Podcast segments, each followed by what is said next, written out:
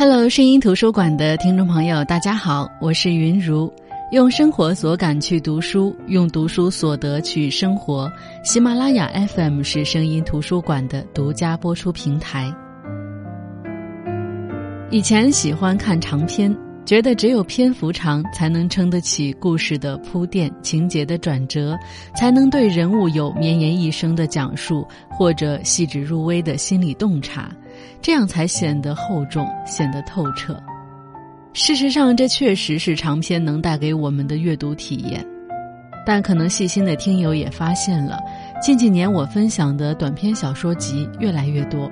最开始的原因是工作调整以后，手机上都能办公，随时待命，时间过于碎片化，短篇小说集非常的适合我去阅读。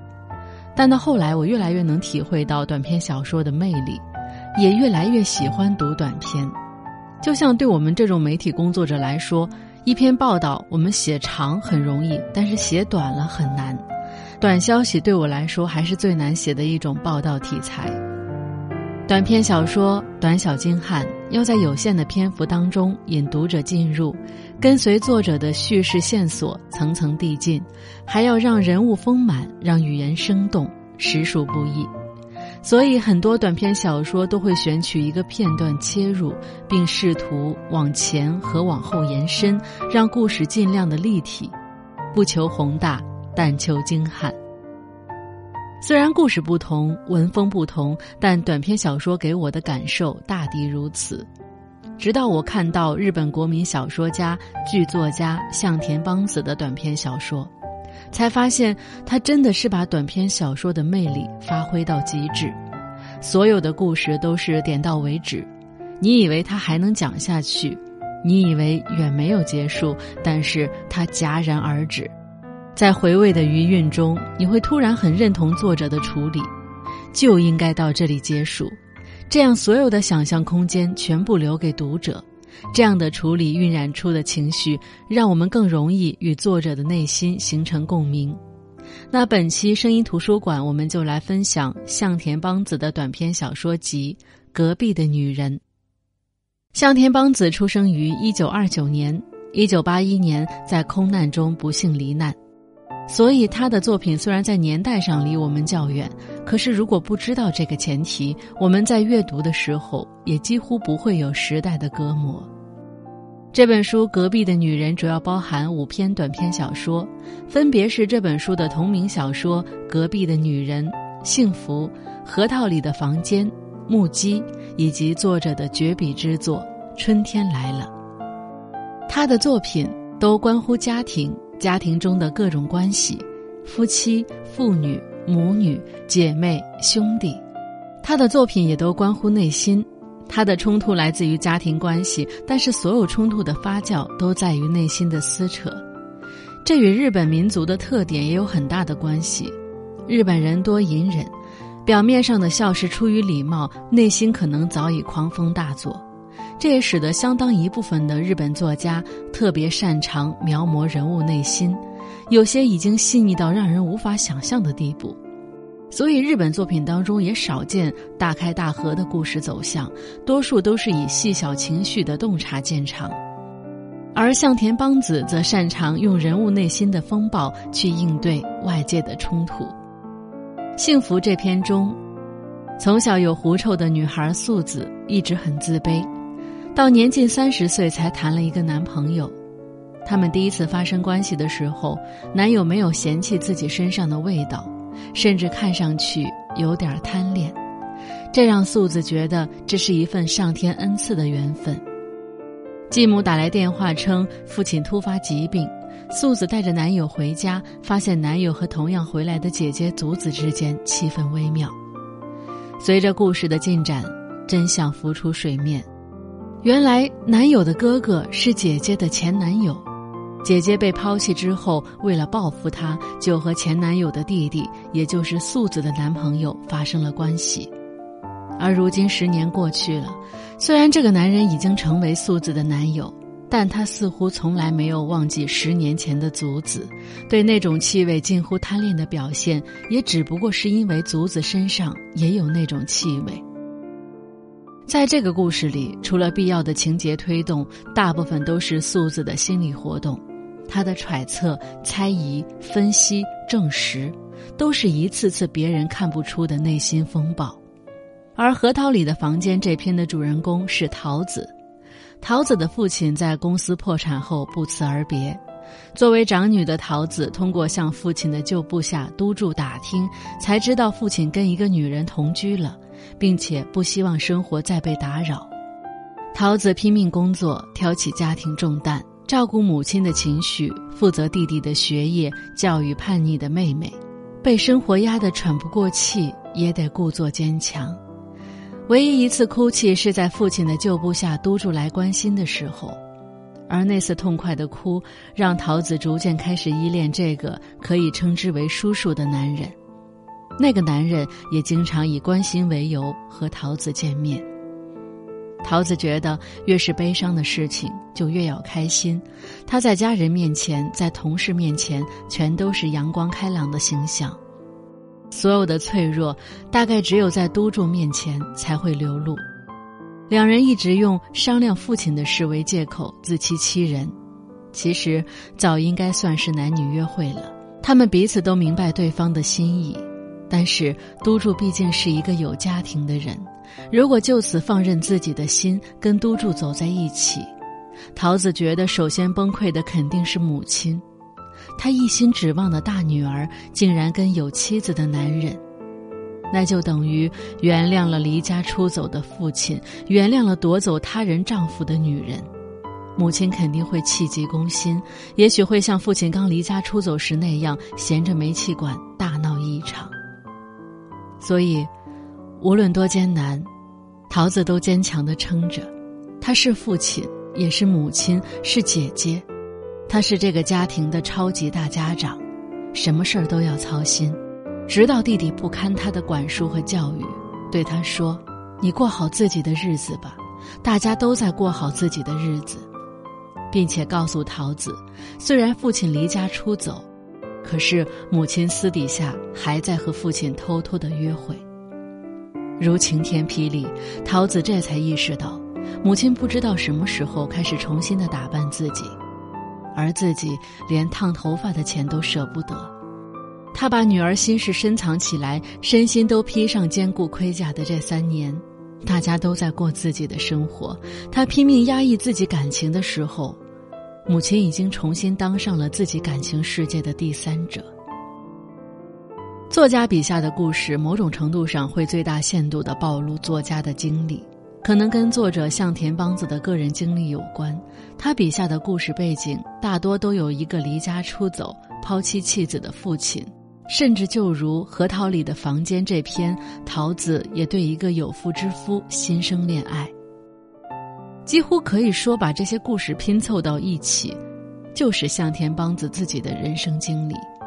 他现实生活中的父亲也出轨，对家庭完全不负责任，而出轨的对象也可能就是小说里写的那样小商店的老板娘。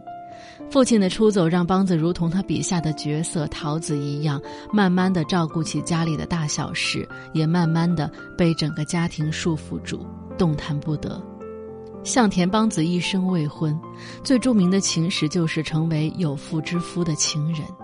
如同桃子和都筑的故事走向，而我觉得能体现他的短篇水平和功底的，则是这本书的同名篇目《隔壁的女人》，主要讲家庭主妇杏子的婚后生活一成不变。她才二十八岁，但是她的脸和她的生活一样，已经丧失了活力。那张寡淡的脸上明明白白的写着她的生活。丈夫并不丰厚的收入，日复一日煮饭烧菜、洗衣扫地，还有家庭副业。她的副业就是踩缝纫机做衣服赚钱。白天杏子没有人可以说话，想找个人聊天的时候，缝纫机就是她最好的伙伴。她会对着缝纫机发火，也会对着缝纫机碎碎念。平静下来，还会趴在缝纫机上打个盹儿。他们所住的公寓隔音不好。他踩着缝纫机的间隙，会经常听到隔壁的声音。隔壁是一个女人，一个酒吧的妈妈桑。她和她的相好白天在家，他们欢愉的声音经常会悄无声息地跑进杏子的耳朵里。杏子一方面觉得这件事儿令人羞耻，一方面又蠢蠢欲动。这天，他又听到了声音，隔壁的女人家里来了一个不一样的男人。那男人的声音极其好听，杏子将整个身体贴在墙壁上，去听那个男人和隔壁女人的对话。以及他们的欢愉，还有他们欢愉声中，男人报的战名。这个男人是麻田，他的出场就是源于杏子听到的这个声音。他在和隔壁女人发生关系的时候，谈论的是爬山，他们说的是前往古穿越的一个个新干线的站名。他说：“想到山越来越近，就算爬过多少遍。”还是会像第一次那样心跳。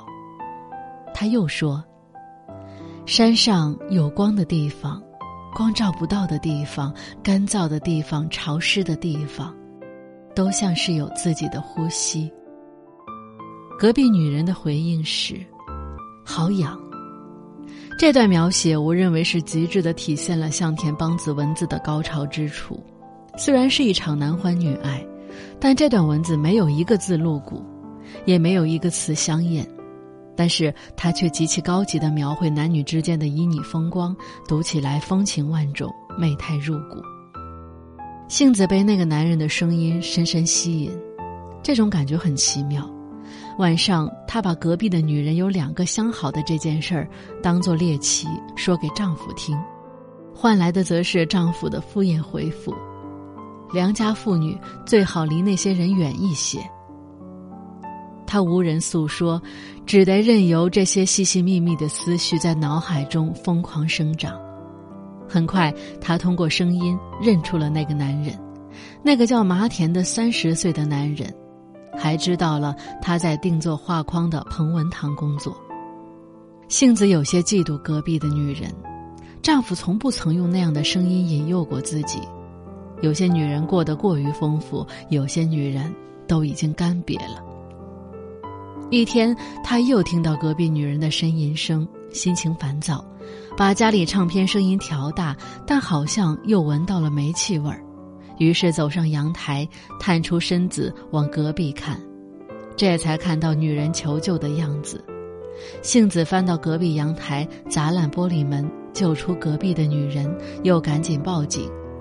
煤气中毒的隔壁女人和她以前的相好的被担架抬走，送往医院的时候。杏子也发现自己的手腕受了伤，为了躲避电视台的采访，他去街上瞎逛，突发奇想的去到麻田工作的地方。他去干什么？他得找个理由。他其实不太清楚这个麻田和隔壁女人的关系如何，也不知道他知不知道隔壁女人差点死掉这件事儿。但是，他得找个理由和麻田说上话。于是他告诉麻田隔壁女人煤气中毒的事情，麻田很奇怪，你怎么认识我？于是杏子鬼使神差的报起了站名，并说出自己和那个女人住隔壁，公寓的墙太薄了，声音都听得一清二楚。说完，杏子就羞耻的跑掉了。他觉得很羞愧，没有人拜托他去说这些，他却特意找到麻田告诉他这些，还有那些暗地里说不出口的期待。麻田也像是读懂了杏子的期待，他追了上来，两人去酒吧喝了酒，又去了情人宾馆。等杏子回到家后，才发现自己的钱包里多了几万日元，那是麻田放进去的。杏子觉得很气愤。在他看来，这是一生一世的恋爱，那男人却觉得是自己花三万日元买的。与此同时，隔壁的女人不方便去银行取钱，就来问杏子借，杏子就把麻田给的那些钱塞给了隔壁女人。谁知隔壁女人一看那几张钞票，立马辨认出这是自己给出去的钱，且是自己给麻田的。他大概知道杏子的秘密了，但他没有说破。有了那三万日元，他听到隔壁女人跟公寓里的人打招呼的时候说过什么“主妇卖春”，就觉得那是在说自己。杏子的想法是，她不能背上这污名，她必须把这污名变成一段恋情。等到幸子去找麻田的时候，才被店里告知麻田已经出发去了纽约，多半不回来了。幸子要到麻田在美国的住址，她跟丈夫留了字条，说自己要去爬山，要去古川岳，然后就坐飞机去了纽约。她见到了麻田，两人像恋人一样在纽约的各个地方游玩，杏子也仿佛体验到了另外一种生活，激情满满的生活。直到几天后，杏子意识到她该回家了，她要舍弃这具身体，她盛满了丈夫未能给予的沉醉，她要回家修正错误。她拿出钱塞进麻田的西装口袋，她打算回去了，她打算无论丈夫怎么问，她一句话都不会说，什么都不说，然后拼命的踩缝纫机。而这边隔壁的女人当着杏子丈夫的面戳破杏子的谎言，所谓的古川越根本不是一座山，而是一个男人，并试图勾引杏子的丈夫。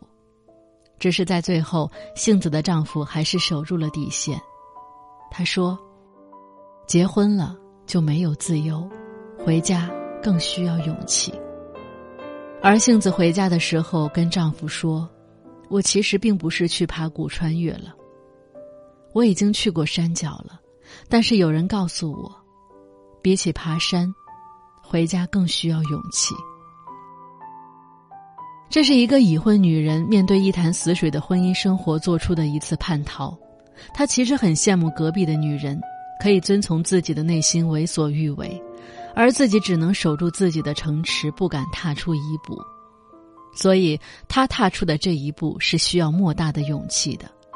就像他说的：“女人之所以喜欢自由和独立，是因为不曾拥有；一旦结婚，女人就两者都失去，不能再喜欢别人，陷入爱情也是罪。